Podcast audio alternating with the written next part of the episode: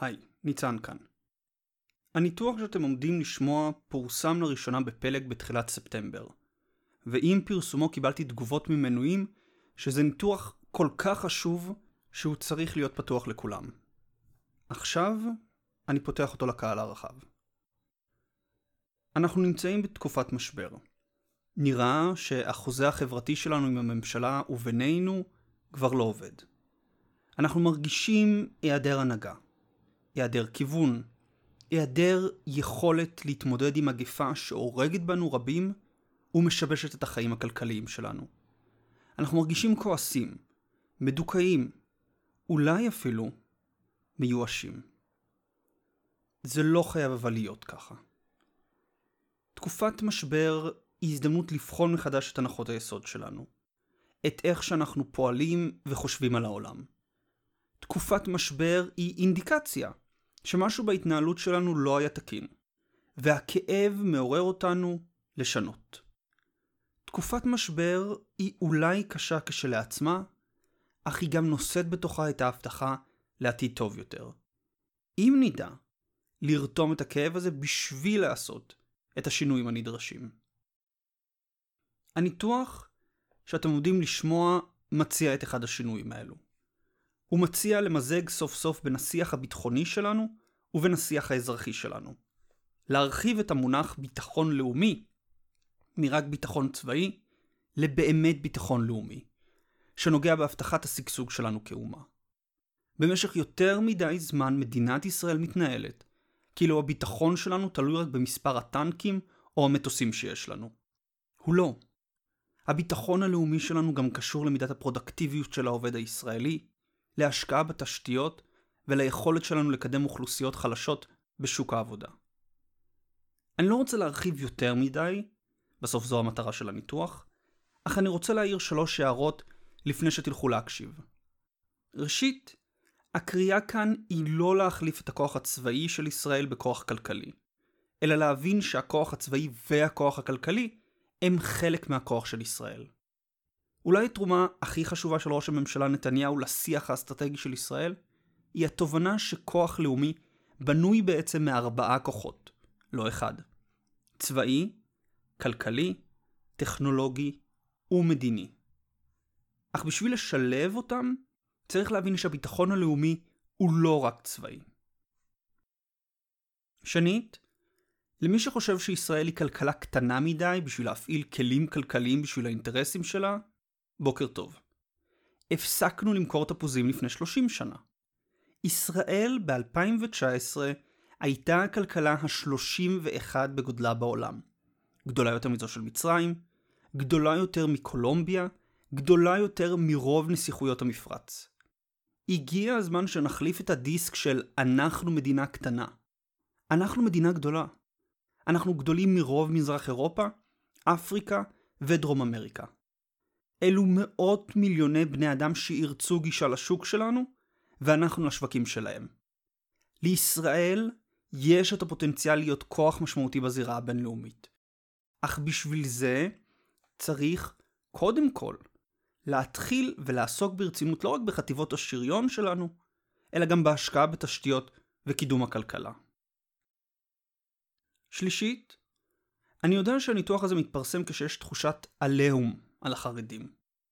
אני רוצה להעביר לעוקבים החרדים של המשחק הגדול ולכל מי שאולי עלול להבין מהניתוח אחרת. אין כאן עליהום. אין כאן ימין, אין כאן שמאל.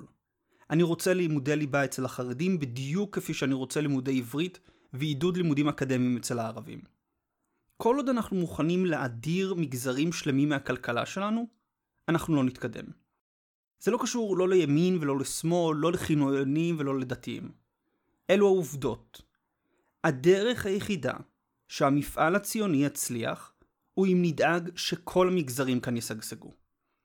אני מקווה שהניתוח שלפניכם יעזור במשהו לקדם אותנו לקראת היום הזה. האזנה נעימה.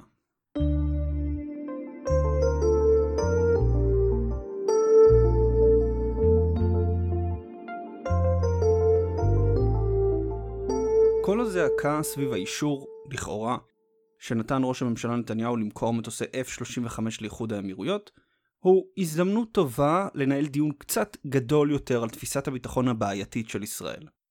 אני רוצה היום לקחת את הנושא של מחירת ה-F-35 ולהסתכל עליה בהקשר האסטרטגי הרחב יותר. הסיבה שקמה כל זעקה נובעת מתפיסת הביטחון של ישראל. תפיסת ביטחון שאחת מיסודותיה הוא שימור היתרון האיכותי שלנו על אויבינו. הבעיה עם היסוד הזה שהניסיון לשמור על יתרון איכותי על ידי מניעת מחירה של כלים אמריקנים במזרח התיכון הוא לא בר קיימא. הרי הסיבה שהאמירויות יקבלו את המטוסים החמקניים היא הסכם הנרמול איתנו. מצרים קיבלה ומקבלת נשק אמריקני מתקדם הודות להסכם השלום איתנו. אם אנחנו מוטרדים שמדינות שמנרמלות את היחסים עמנו מקבלות נשק מתקדם, אז אנחנו לא צריכים לנרמל איתן את היחסים. אולם אם אנחנו לא ננרמל איתן את היחסים, אנחנו נמשיך להיות מנותקים מהמרחב סביבנו ונמשיך להיות איתו בעימות. אנחנו לא יכולים לצפות גם לקבל שלום וגם להמשיך להטיל וטו על מחירת נשק אמריקני. נוסף על כך, ארצות הברית היא כבר לא יצאה מהנשק המתקדם היחיד בעולם. האיחוד האירופי, רוסיה, סין, הם כולם מקורות חלופיים לנשק מתקדם. בזה שאנו מטילים וטו על מחירות אמריקניות, אנחנו בסך הכל שומרים את השוק פתוח למדינות אחרות. מדינות שלא בהכרח ידידותיות לנו. הטלת הווטו שלנו גם יוצרת תסכול בארצות הברית עצמה. אם מפני שאנו מונעים מוושינגטון למכור את המערכות שלה למי שהיא רוצה, ואם בכנס הכלכלי שאנו גורמים ליצרנים אמריקנים. לבסוף, הווטו שיש לנו תלוי בגישה האמריקנית אלינו. עם הכיתוב של הפוליטיקה האמריקנית והירידה בחשיבות האסטרטגית של המזרח התיכון לארצות הברית, ישראל לא יכולה להמשיך ולסמוך על הווטו ככלי לשמירת היתרון הטכנולוגי שלנו. ערב הסעודית ואיחוד האמירויות יקבלו ביום מן הימים מטוסי דור 5 חמקניים. השאלה היא מתי, לא אם הם יקבלו. הבעיה שלנו שתפיסת הביטחון שלנו כיום מסתכלת על העולם דרך קנה האקדח. כשאנו רואים מחירה של נשק מתקדם למדינה ערבית, גם אם ידידותית לנו, אנו רואים שינוי במאזן הכוח הצבאי. אם מאזן הכוח הצבאי משתנה, הרי שהסיכוי למלחמה גדל. משום שאיננו בוטחים בהסכמי שלום, לאור השלום הקר עם מצרים וירדן, אנו רואים במטוס ה-F-35 בעל ערך הרבה יותר גדול מכל הסכם שלום. אז אנחנו מנסים למנוע את המחירה, מנסים למנוע את השינוי במאזן הכוח, בשביל למנוע מלחמה. הבעיה היא שמאזן כוח לא נקבע רק לפי כוח צבאי.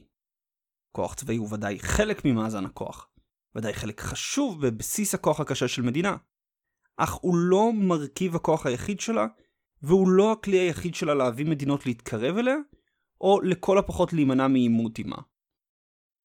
בפרק היום, אני רוצה להצביע בדיוק על התפיסה הבעייתית של מאזן הכוח בחשיבה האסטרטגית הישראלית, להראות איך היא תוקעת אותנו בדילמת עימות או שחיקת היתרון האיכותי, ולהציע דרך אחרת לפתרון, מתוך גישה הוליסטית יותר לכוח, שרואה חשיבות לא רק בחיילים וטנקים, אלא גם במפעלים, עסקים ובנו, אזרחים פרטיים. בואו נתחיל. אנקדוטה אישית. ההוגה הראשון שקראתי, וכשאני מתכוון קראתי, אני מתכוון לקראתי את רוב כתביו, היה זאב ז'בוטינסקי. כנכד ללוחם אצ"ל, תמיד הוקסמתי מהארגון מתנועת בית"ר, וכבר בגיל 14 התחלתי להכיר את כתביו של ז'בוטינסקי. אחד המאמרים המעניינים שלו, ואולי אחד המאמרים הכי חשובים לתפיסת הביטחון של ישראל, הוא על קיר הברזל, שהתפרסם לראשונה ב-4 בנובמבר 1923. ז'בוטינסקי קובע, במאמר, שהערבים לא ישלימו עם מדינה יהודית בקרבם עד שהתייאשו מהמאבק נגדה. לראייתו, ערביי הארץ לא ימכרו את מולדתם בשביל כלכלה או תרבות, והן הם מעוניינים לאפשר את העלייה של המוני יהודים מחשש שאלו השתלטו על פלסטינה והקימו בן לאחר זמן מדינה יהודית. הם יאבקו בהתיישבות היהודית כפי שכל יליד נלחם על אדמתו, ולציונות לא נותר אלא להחליט, או לוותר על הגשמת החלום הציוני משום סירוב הערבים לאפשר אותו, או להגשים את החלום הציוני על אף סירובם של הערבים. הדרך היחידה לעשות זאת היא על ידי קיר ברזל, כוח מגן עברי שיפעל תחת חסותה של האימפריה הבריטית. רק כאשר יבינו הערבים שאין עוד תקווה לנצח אותנו, רק אז יעזבו את דרך ההתנגדות ויחפשו כיצד לעשות עמנו שלום. מאז פרסומו לראשונה של קיר הברזל ב-1923, מעט השתנה בתפיסה היסודית של מדינת ישראל את המציאות האסטרטגית סביבה. אבי תפיסת הביטחון המודרנית של ישראל, דוד בן גוריון, אימץ את תפיסת קיר הברזל של ז'בוטינסקי וביסס עליה את תפיסת הביטחון של ישראל. הערבים מעוניינים להשמיד את ישראל, מתוך סירוב עקרוני להכיר בנו. ישראל אינה יכולה להרשות לעצמה להפסיד במערכה מול הערבים, משום שהפסד כזה יעלה לנו בקיומנו. על כן, ישראל צריכה להקים קיר ברזל ביטחוני שיעשה שלושה דברים. ירתיע את האויבים שלנו, שיבינו שאין להם סיכוי להילחם נגדנו. יתריע אם הם בכל זאת מתכוונים לפעול נגדנו, התראה שיש בה די זמן לגייס כוחות ולהיערך. ולבסוף יכריע את האויב, מעביר, אם אפשר, את המלחמה לשטחו ומכריע אותו בשטחו שלו. זהו משולש הביטחון של ישראל. הרתעה, התראה והכרעה. בן גוריון הכיר שישראל נחותה מערבים גם בכוח אדם וגם בשטח. קטנה פי כמה מהם בשני המדדים. ללא יתרון כמותי, ישראל לעולם לא תוכל להכריע את יריביה, כלומר להרוס לחלוטין את רצונם לפעול נגדה במלחמה. משום שהם מחזיקים ביותר בני אדם ושטח גדול יותר, ישראל לא תוכל לקוות לעקוד במרכז הכובד של היריב, לכבוש את עיר הבירה שלו ולהכתיב לו הסכם קנייה. על כן, ההכרעה שתהיה, תהיה זמנית בלבד. הכרעה של היריב באותה נקודת זמן. סיום המערכה בניצחון של צה"ל, אך ללא הבסה מוחלטת של היריב, שיוכל לבנות מחדש את כוחותיו לסבב הבא. זה האלמנט הפסיבי של קיר הברזל. ישראל אינה יכולה לכפות את עצמה למרחב סביבה, על כן היא חייבת להמתין עד שהוא יתייאש מלנסות ולהכריע אותה. היתרון הכמותי של הערבים משמעותו גם שהדרך היחידה לישראל להטות את מאזן הכוח לצידה, הוא על ידי שיפור היתרון האיכותי שלה. אם איננו יכולים להעמיד אותו מספר טנקים כמותם, נוכל לפחות להעמיד טנקים איכותיים יותר, גם מבחינה טכנולוגית וגם מבחינה אנושית. כאן נעוצה החשיבות שצה"ל רואה בשימור היתרון האיכותי שלו מול צבאות האזור. צה"ל רואה את היתרון האיכותי כצורך אסטרטגי. אם אויבינו יסגרו את הפער בינינו לבינם באיכות, הרי שיכולת ההרתעה וההכרעה של צה"ל תיפגע. לכאורה, מאז גיבושה של תפיסת הביטחון בשנות ה-50 של המאה שעברה, היא שירתה את מדינת ישראל היטב. הגדלנו את היתרון האיכותי שלנו, בנינו את כוחנו הצבאי, והכרענו את אויבינו בכל מערכה נגדם. הסכמי השלום עם מצרים וירדן הם הוכחה לניצחונו של קיר הברזל, שבניית כוחנו הביטחוני הביאה לבסוף את הערבים להשלים עם קיומנו. אולם, הסתכלות מדוקדקת יותר מראה שתפיסת הביטחון של ישראל יצרה שני פגמים יסודיים בהתנהלות האסטרטגית שלנו, שני פגמים שמגבילים את הביטחון שלנו ואת השגשוג שלנו. ראשית, תפיסת קיר הברזל של ז'בוטינסקי והאסטרטגיה ההגנתית של בן גוריון הן שתיהן פסיביות בטבען. אין שום אלמנט דינמי או יוזם בהן. הן מבקשות שננהל מלחמות אין קץ עם המרחב סביבנו, עד שהוא יחליט להשלים עמנו. נכון, אנחנו כבר לא צריכים לדאוג יותר מטנקים מצרים שישעטו לתל אביב, אולם עבור קיבוצי עוטף עזה לדוגמה, טרור המסתננים של שנות ה-50 הוחלף בטרור הבלונים של היום.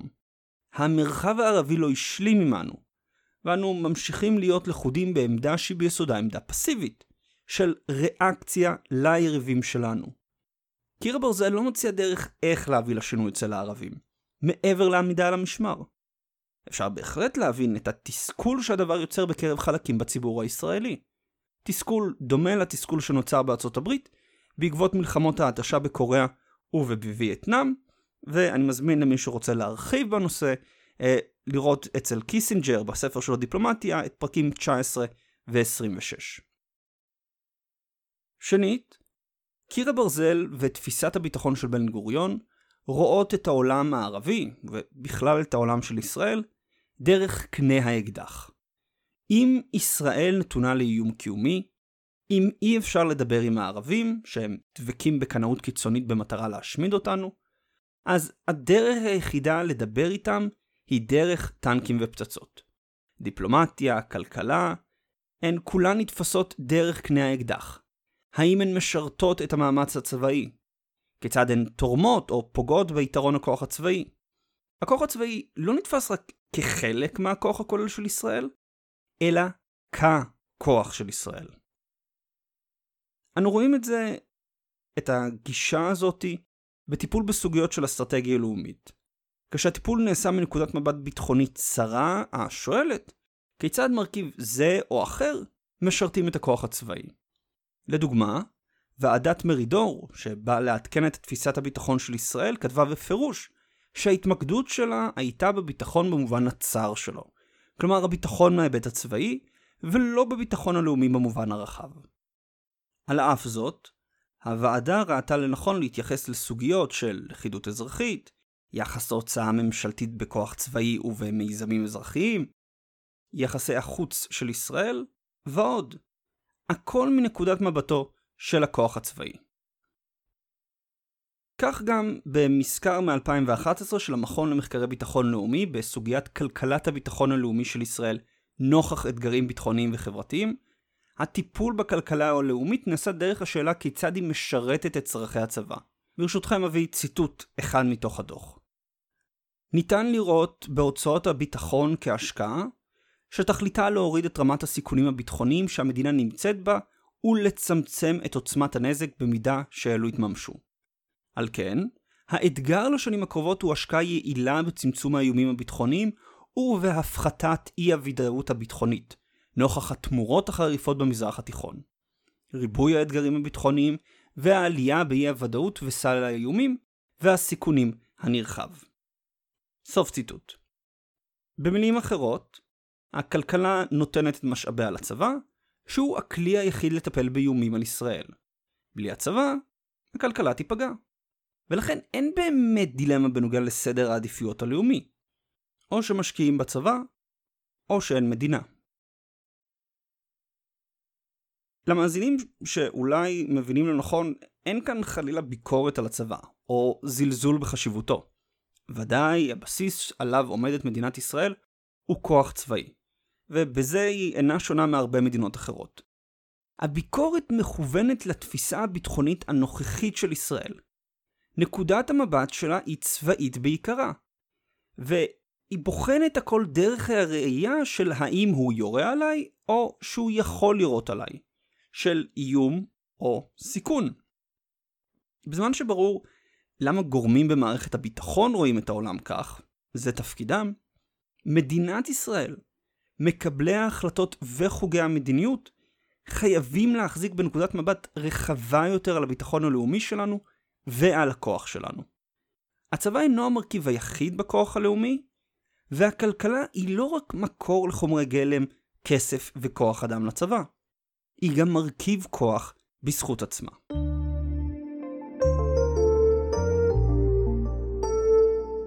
בשביל להסביר את כוחה של כלכלה, אנחנו צריכים להכיר מונח שכנראה הזכרתי כמה פעמים, אך מעולם לא התעכבתי עליו באופן שיטתי. גיאו-כלכלה. כפי שהסברתי בפרק על הניתוח הגיאופוליטי, לכל מדינה יש צרכים מסוימים שהיא חייבת להשיג, אם היא רוצה לשרוד ולשגשג. זו יכולה להיות שליטה במקורות מים, גישה למשאבים, הבטחת העורף הגיאוגרפי שלה, שליטה בשווקים וכו'. הצרכים האלו ישמרו או יחזקו את כוחה של המדינה, והניתוח הגיאופוליטי בא, בסופו של דבר, לזהות את הצרכים האלו ולהבין, א', איך המדינה יכולה להשיג אותם, וב', האם המדינה מנסה להשיג אותם. בדרך כלל, כשחושבים על איך להשיג דברים בגיאופוליטיקה, חושבים על צבא. אני יודע לדוגמה שיש אנשים רבים שהבינו מהסדרה העולם על פי מוסקבה, שאני חושב שהרוסים מתכוונים לפלוש למזרח אירופה. הם הבינו את זה מפני שהם שמעו שהאינטרס של רוסיה הוא שליטה על מזרח אירופה, ולכן מיד הלכו לכוח צבאי וכיבוש. כוח צבאי אבל הוא לא הדרך היחידה למדינה להשיג את הצרכים שלה. גיאו-כלכלה איתה תחום בגיאופוליטיקה, והיא עוסקת בשימוש בכלים כלכליים למטרות גיאופוליטיות. במקום שמדינה תשלח טנקים וחיילים לכבוש שטח, היא יכולה לשלוח מהנדסים וכסף כדי לקנות את הגישה שלה לשטח. במקום להילחם נגד מדינה בשביל השפעה עליה, מדיניות מחושבת של סחר והשקעה יכולה להביא מדינה להיכנס תחת השפעתנו מבלי שירינו כדור אחד. גיאו-כלכלה בעצם לוקחת כלים שבאים מהתחום הכלכלי, כלים שבדרך כלל מיושמים תחת ההיגיון הכלכלי של משחק סכום חיובי, אני נותן לך ערך בשביל שתיתן לי ערך ושנינו מתעשרים, ומשתמשת בהם בתחום הגיאופוליטי, בו ההיגיון הוא ההיגיון הפוליטי של כוח, של משחק סכום אפס. אם לך יש יותר כוח, בהכרח שלי יש פחות כוח. המדינה שהכי מוכרת לנו מהתחום הזה של גיאופוליטיקה היא סין, שמשתמשת בהשקעות בשביל להשיג יעדים אסטרטגיים, אם זה בסיס צבאי בקרן אפריקה, לחץ על מדינות שלא להכיר בטיוואן, הבטחת הספקה של נפט מאנגולה וברזיל, ועוד. הסינים מנהלים מזה 20 שנה מדיניות חוץ, שהכלים שלה הם בעיקר גיאו-כלכליים. נמנעת מלהשתמש בכוח צבאי, כדי ללחוץ על מדינות לעשות כרצונה. הודות לשוק העצום של סין והכסף הרב שיש לה, הפעילות הגיאו-כלכלית שלה הייתה יעילה מאוד בלבסס את עצמה ככוח מתחרה לארצות הברית. כמובן, כפי שציינתי בפרקים קודמים, עם משבר הקורונה והחוק לביטחון לאומי בהונג קונג, בייג'ין מאבדת חלק מהנכסים שהשיגה בשני העשורים האחרונים, אך זה לא מבטל את החשיבות והיעילות של גיאו-כלכלה כדרך לקדם יעדים גיאופוליטיים ללא שימוש בכוח צבאי. הבעיה של ישראל, שתפיסת הביטחון שלה לא רק מתעלמת מגיאו-כלכלה, אלא מכחישה את הרלוונטיות שלה בתוקף. ההנחה שעומדת בבסיס תפיסת הביטחון היא שהערבים לא יפסיקו להילחם איתנו עד שהתייאשו. על כן, שיקולים רציונליים של סגסוג כלכלי, מסחר ופיתוח טכנולוגי, אינם רלוונטיים אליהם. כפי שג'בוטינסקי עצמו כתב, הערבים לא יוותרו על ארץ ישראל עבור פרוסת לחם עם חמה. אם אני מניח שהערב שלי לא מחפש לקדם עצמו כלכלית, אם אני מניח שהוא יסרב לכל קשר מחוץ מקשר של מלחמה, הרי שגיאו-כלכלה אינה רלוונטית. ההנחה הזו הייתה נכונה לראשית המדינה, כשהמדינות הערביות עדיין לא השתלבו בכלכלה הגלובלית, ואנחנו לא יכולנו להציע שום הצעה כלכלית. היום בשנת 2020 ישראל היא מרכז כלכלי, תעשייתי וטכנולוגי חשוב באזור, ומדינות ערב ברובן שולבו בכלכלה הגלובלית. הן אינן עוד יכולות לשמור על שקט בקרב האוכלוסייה שלהן מבלי להציע לתעסוקה. אפילו ערב הסעודית העשירה כבר לא יכולה להסתמך על רווחים מנפט כתחליף לכלכלה עובדת. הצורך של מדינות ערב בשיפור כלכלי, יחד עם הכוח הכלכלי שלנו, משמעותו שגיאו-כלכלה חייבת להיכנס לתפיסת הביטחון הלאומי של ישראל, ולהיות חלק מסט הכלים שיש לירושלים לקידום האינטרסים האסטרטגיים שלנו. אני מאמין גם שיש כבר מי שמבין זאת. ראש הממשלה, בנימין נתניהו.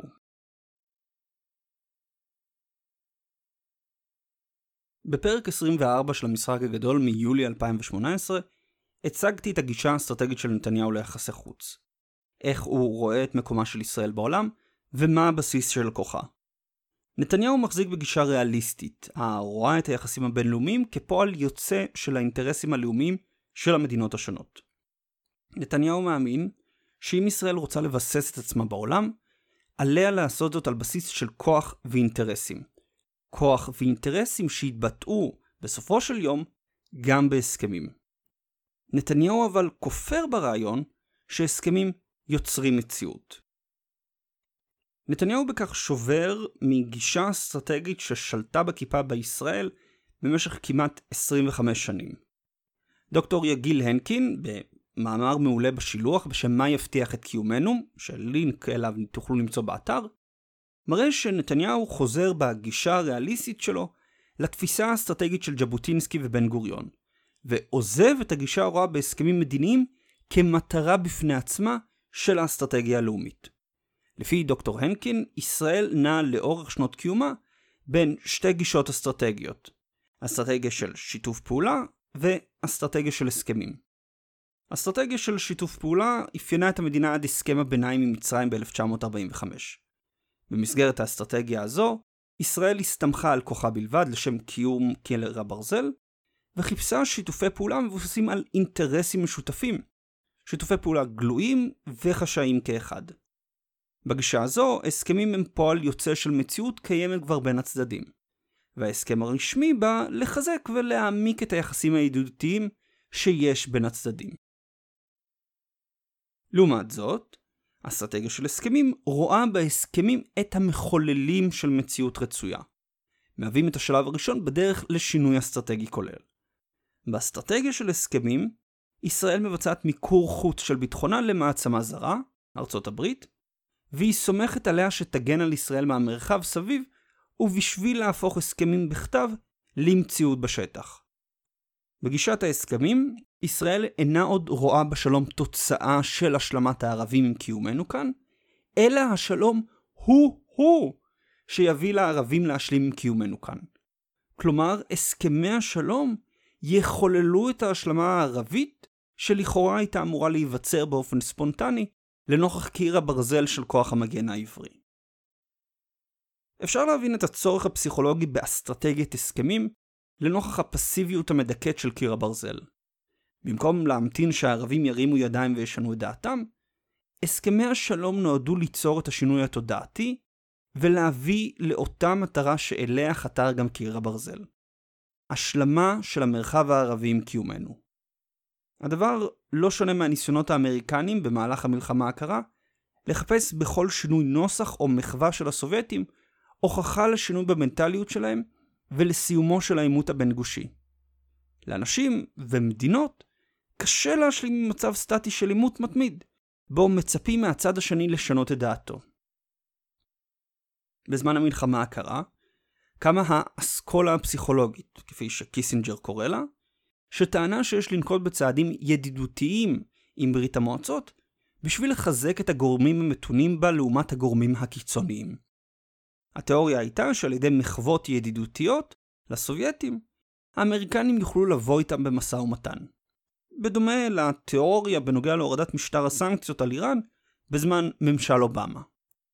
הבעיה שכמו עם איראן, אף אחד לא דיבר על מה בדיוק יש לשאת ולתת עם אותם גורמים מתונים. גישת ההסכמים רצתה לחולל שינוי בעולם הערבי שיכיר בנו ויתחיל איתנו בדיאלוג, אך מבלי לענות על השאלה מה בדיוק אמור להכיל הדיאלוג הזה. מה האינטרס שלנו ביחסים דיפלומטיים עם פקיסטן או תימן? איך האינטרס הלאומי שלנו יקודם על ידי היחסים עם העולם הערבי? מהו בכלל האינטרס הלאומי שלנו? כל השאלות האלו לא זכו למענה. הציפייה הייתה שההסכמים יביאו למזרח תיכון חדש, ואיתו לשינוי יסודי בכל מערך הכוחות והכלכלה באזור. זה לא קרה. עם אינתיפאדת אל-אקצא, גישת ההסכמים נזנחה והאסטרטגיה הישראלית החלה לנוע שוב לכיוון של שיתוף פעולה. נתניהו מחזיק בגישה הרואה בהסכמים פועל יוצא של מציאות האינטרסים בשטח, ולכן שואף לשנות את מערך האינטרסים כך שיתמכו בקיומה ובשגשוגה של ישראל. מערך שבאופן טבעי יביא גם להסכמים בינה ובין שכנותיה. משום גישתו הריאליסטית למדיניות החוץ, נתניהו מאמין ששינוי מערך האינטרסים יכול להיות רק על ידי הגדלת כוחה של מדינת ישראל. כוח שלתפיסתו מורכב מ4 רכיבים. הרכיב הראשון הוא כוח צבאי, הבסיס לקיומה של מדינת ישראל. הכוח הצבאי מנוהל על ידי מערכת הביטחון ובמרכזה צה"ל, האחראי על הכשרת כוח האדם הדרוש, רכש ופיתוח מערכות לחימה ותרגול מספק. בתפיסת הביטחון של ישראל, הכוח הצבאי הוא כוחה של ישראל, והוא הכוח היחיד שיכול להביא את הערבים להשלים קיומנו. בגישתו של נתניהו, הכוח הצבאי הוא רק המרכיב הראשון בכוחה של ישראל. המרכיב השני הוא כוח כלכלי, שניתן לעמוד אותו בתמ"ג או תמ"ג לנפש. נתניהו בדרך כלל מדגיש את החשיבות של משק משגשג לבנייתו וקיומו של כוח צבאי משמעותי, אולם ברור מהפעילות הישראלית בשטח שהוא לא רואה את הכוח הכלכלי רק כמרכיב בשירות הכוח הצבאי, אלא גם ככוח בפני עצמו, בהתאם לתפיסה הגיאו-כלכלית. דוגמה אחת לכך היא הסכם הזרמת הגז שנחתם בינינו לבין מצרים ב-2019. העובדה שמשק הגז של מצרים יהיה תלוי בגז ישראלי, משמעותה של ישראל יהיה כלי גיאו-כלכלי להפעיל נגד כל משטר עוין בקהיר. ודאי, מצרים, אם תצטרך, תוכל להביא גז נוזלי ממקורות אחרים. אך במקרה של עימות עם ישראל, ספק אם יהיה לה את אותות מטבע החוץ כדי לרכוש גז נוזלי שיהיה יקר יותר מהגז הטבעי הישראלי.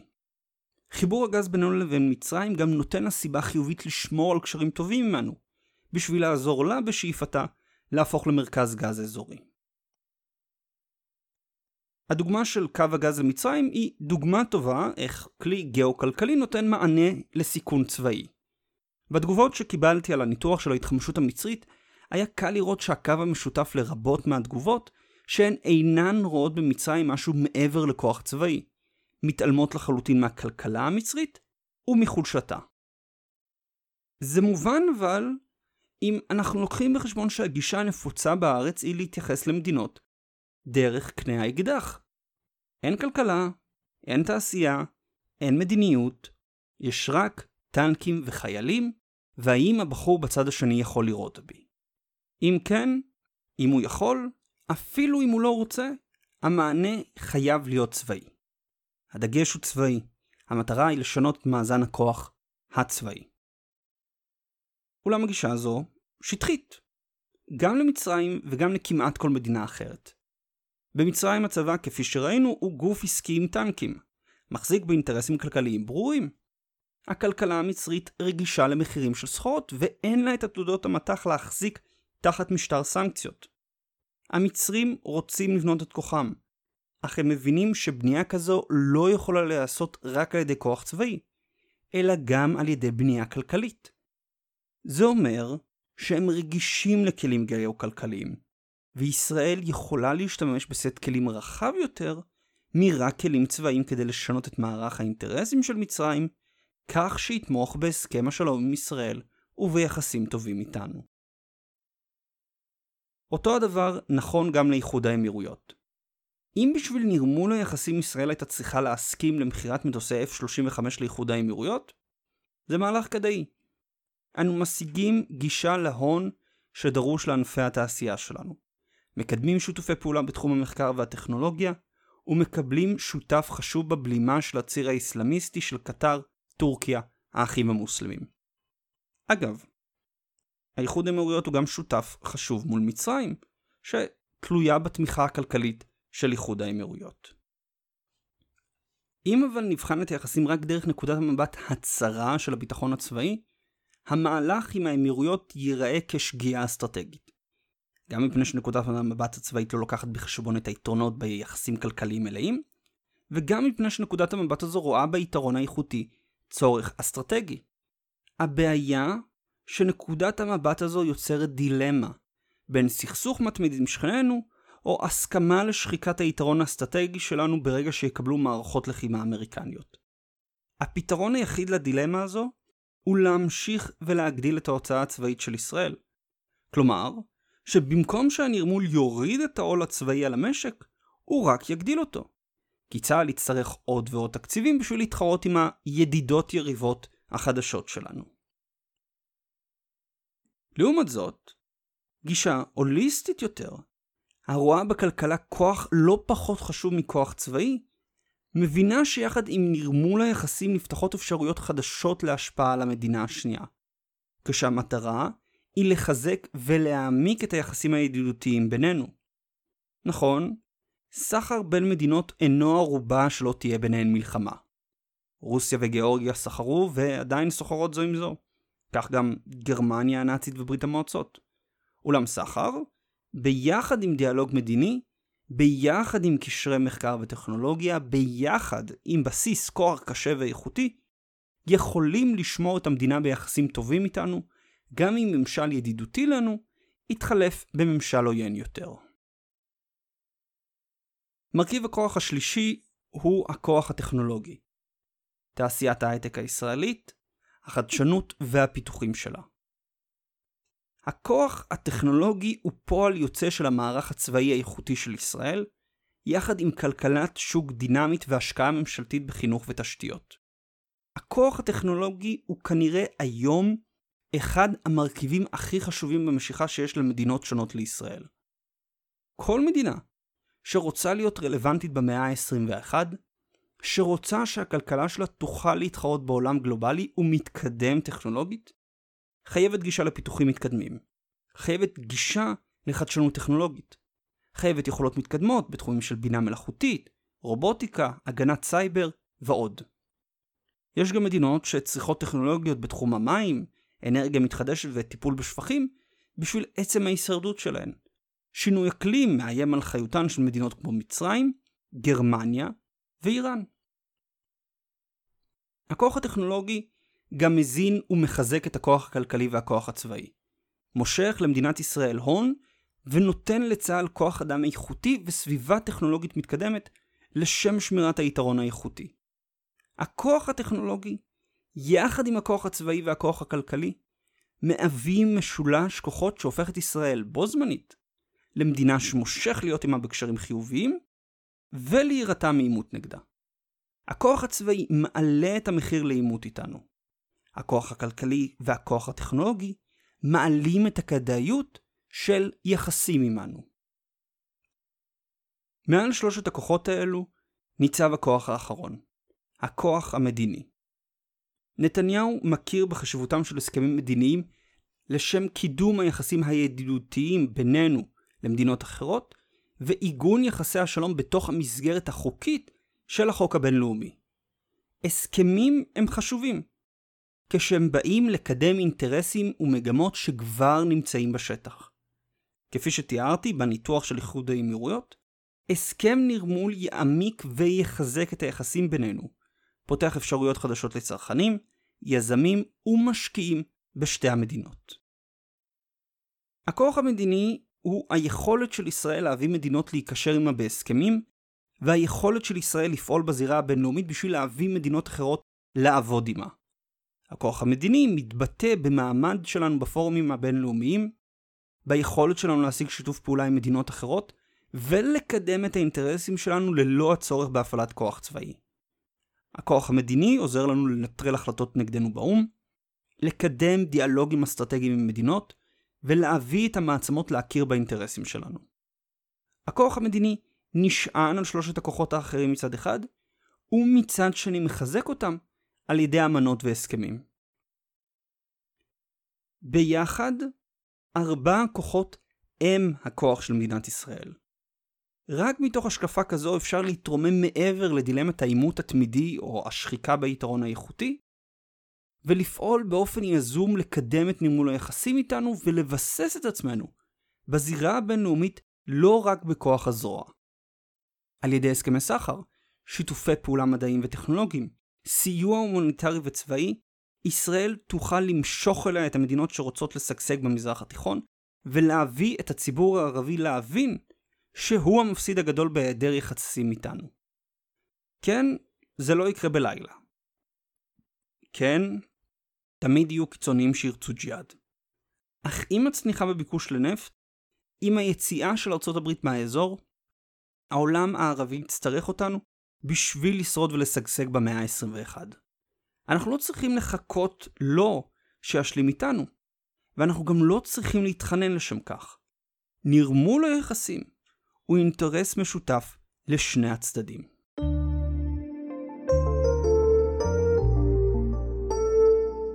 דיברנו על הבעיה בגישה הצרה של ישראל לביטחון הלאומי. דיברנו על איך כלכלה יכולה להיות כלי אפקטיבי בשביל להשיג יעדים גיאופוליטיים. עסקנו בגישה של נתניהו ליחסי חוץ, ואיך תפיסה הוליסטית יותר של הכוח הלאומי נותנת לנו לפתור את סוגיית ה-F-35 על ידי שקילה של עיבוד היתרון האיכותי הצבאי מול חיזוק הכלכלה, הטכנולוגיה והכוח המדיני שלנו. אני רוצה בחלק האחרון של הניתוח להשתמש בתפיסה ההוליסטית של הכוח הלאומי בשביל להעיר גם על הדילמות האסטרטגיות שלנו פנימה, על סדרי העדיפות הלאומיים והאתגרים שישראל תצטרך להתמודד איתם בשביל להבטיח את כוחה ואת שגשוגה. כל עוד אנחנו בנקודת המבט הצבאית הצרה, הרי שהאתגרים איתם ישראל צריכה להתמודד עם צבאיים בעיקרם. איראן גרעינית, טרור בעזה, חיזבאללה בצפון. מנקודת המבט הרחבה יותר, אנחנו מבינים שכפי שחשוב למנוע מאיראן נשק גרעיני, כן חשוב להתמודד עם האיומים על המשך הצמיחה של המשק הישראלי. עול רגולטורי ובירוקרטי כבד על המגזר הפרטי, תעסוקה נמוכה בקרב חרדים וערבים, יכולת טכנית נמוכה בקרב עובדים בענפי השירותים והתעשייה בישראל, והיעדר השקעה בתשתיות תחבורה ותקשורת. על בסיס מה אני קובע שדווקא אלו האתגרים שיש להתמודד איתם? דוח של מכון ברוקינגס מאפריל השנה מראה שעיקר הצמיחה בתמ"ג של המשק הישראלי מאז סוף האינתיפאדה השנייה היה הודות לעלייה בשיעור התעסוקה בישראל, במיוחד בקרב השכבות החלשות.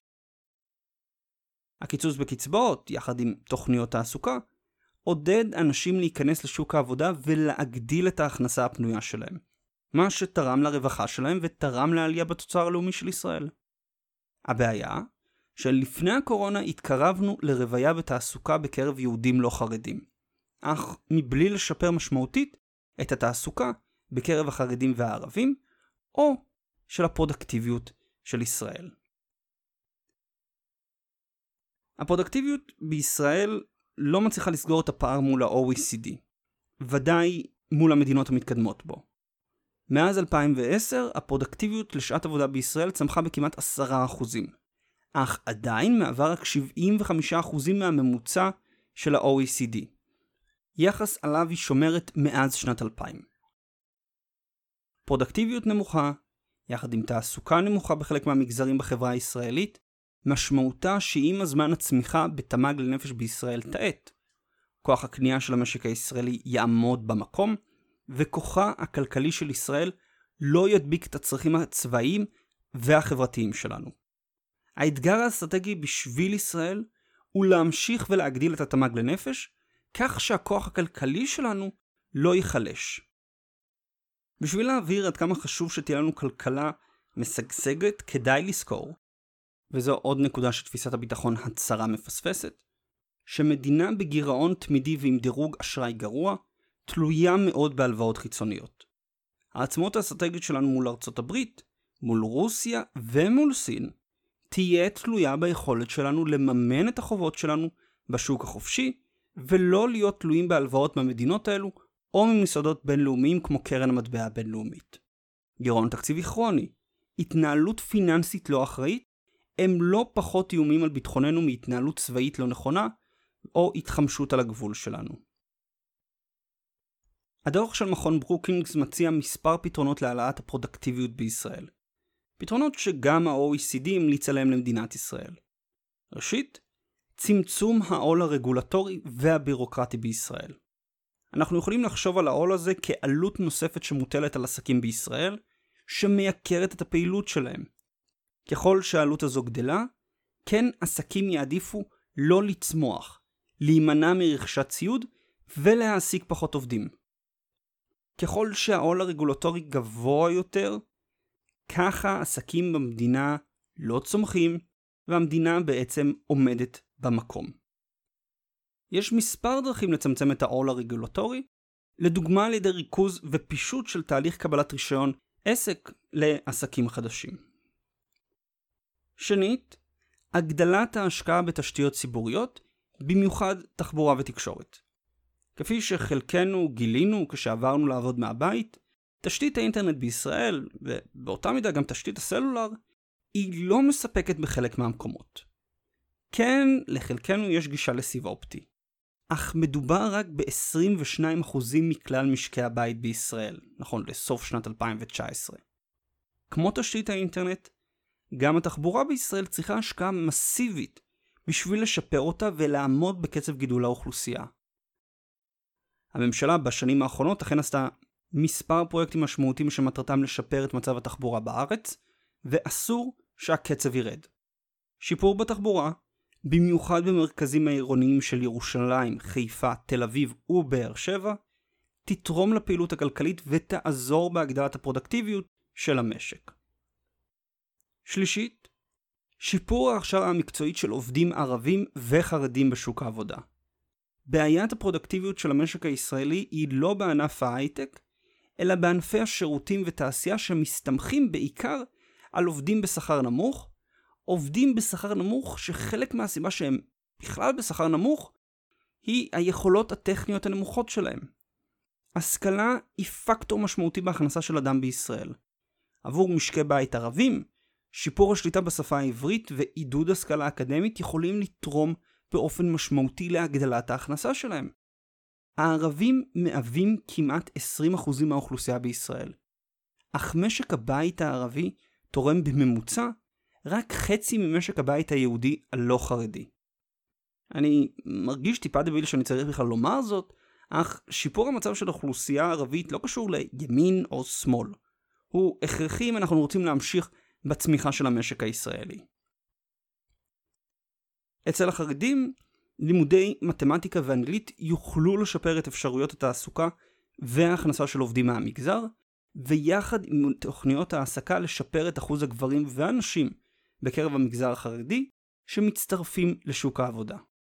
אני יודע שיש עוקבים חרדים בפלג, ואני ודאי מודע לכך שיש, לצערי, עליהום על המגזר החרדי, בדומה לעליהום שיש גם על המגזר הערבי. אני לא אומר את הדברים מתוך עוינות חלילה לעולם התורה, ואני בטח לא כותב את הדברים מהיעדר היכרות עם החברה החרדית. יש לי חברים ובני משפחה חרדים. אני מכיר את עולם הישיבות, אני מכיר את הקהילות. הדברים באמת נאמרים מתוך דאגה לביטחון ולשגשוג של ישראל, שתלוי ביכולת של המשק לצמוח, שתלויה בהגדלת התעסוקה והפרודקטיביות. לימודי אנגלית ומתמטיקה, הכשרה אקדמית מסוימת, יכולים גם לעזור להוציא רבים ממעגל העוני, ולאפשר לאלו שכבר עובדים להגדיל את משכורתם על ידי השתלבות במשרות כדאיות יותר. ישראל אינה צריכה עוד להסתכל על הביטחון שלה ועל מקומה בעולם רק דרך קנה האקדח. עם השתלבות הכלכלות הערביות בכלכלה הגלובלית, עם התחזקות המשק הישראלי והפיכתו למוקד משיכה גלובלי, ביטחון ישראל כבר לא נשען רק על הכוח הצבאי שלנו, אלא גם על הכוח הכלכלי, הכוח הטכנולוגי והכוח המדיני שלנו.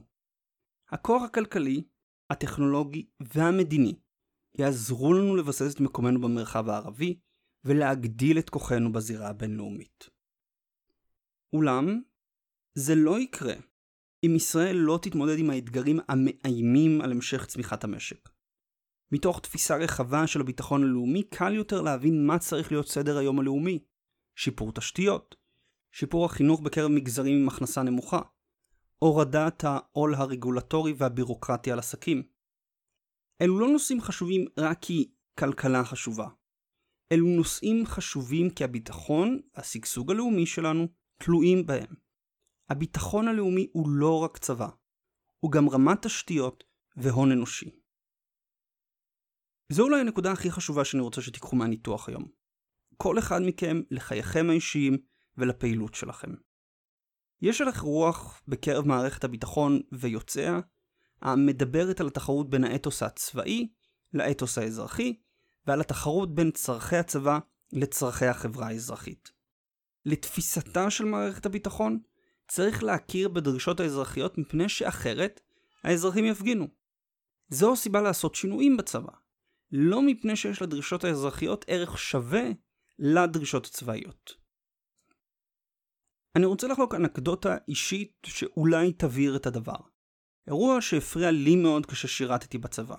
השתחררתי כסרן מחיל האוויר אחרי כמעט 6 שנות שירות.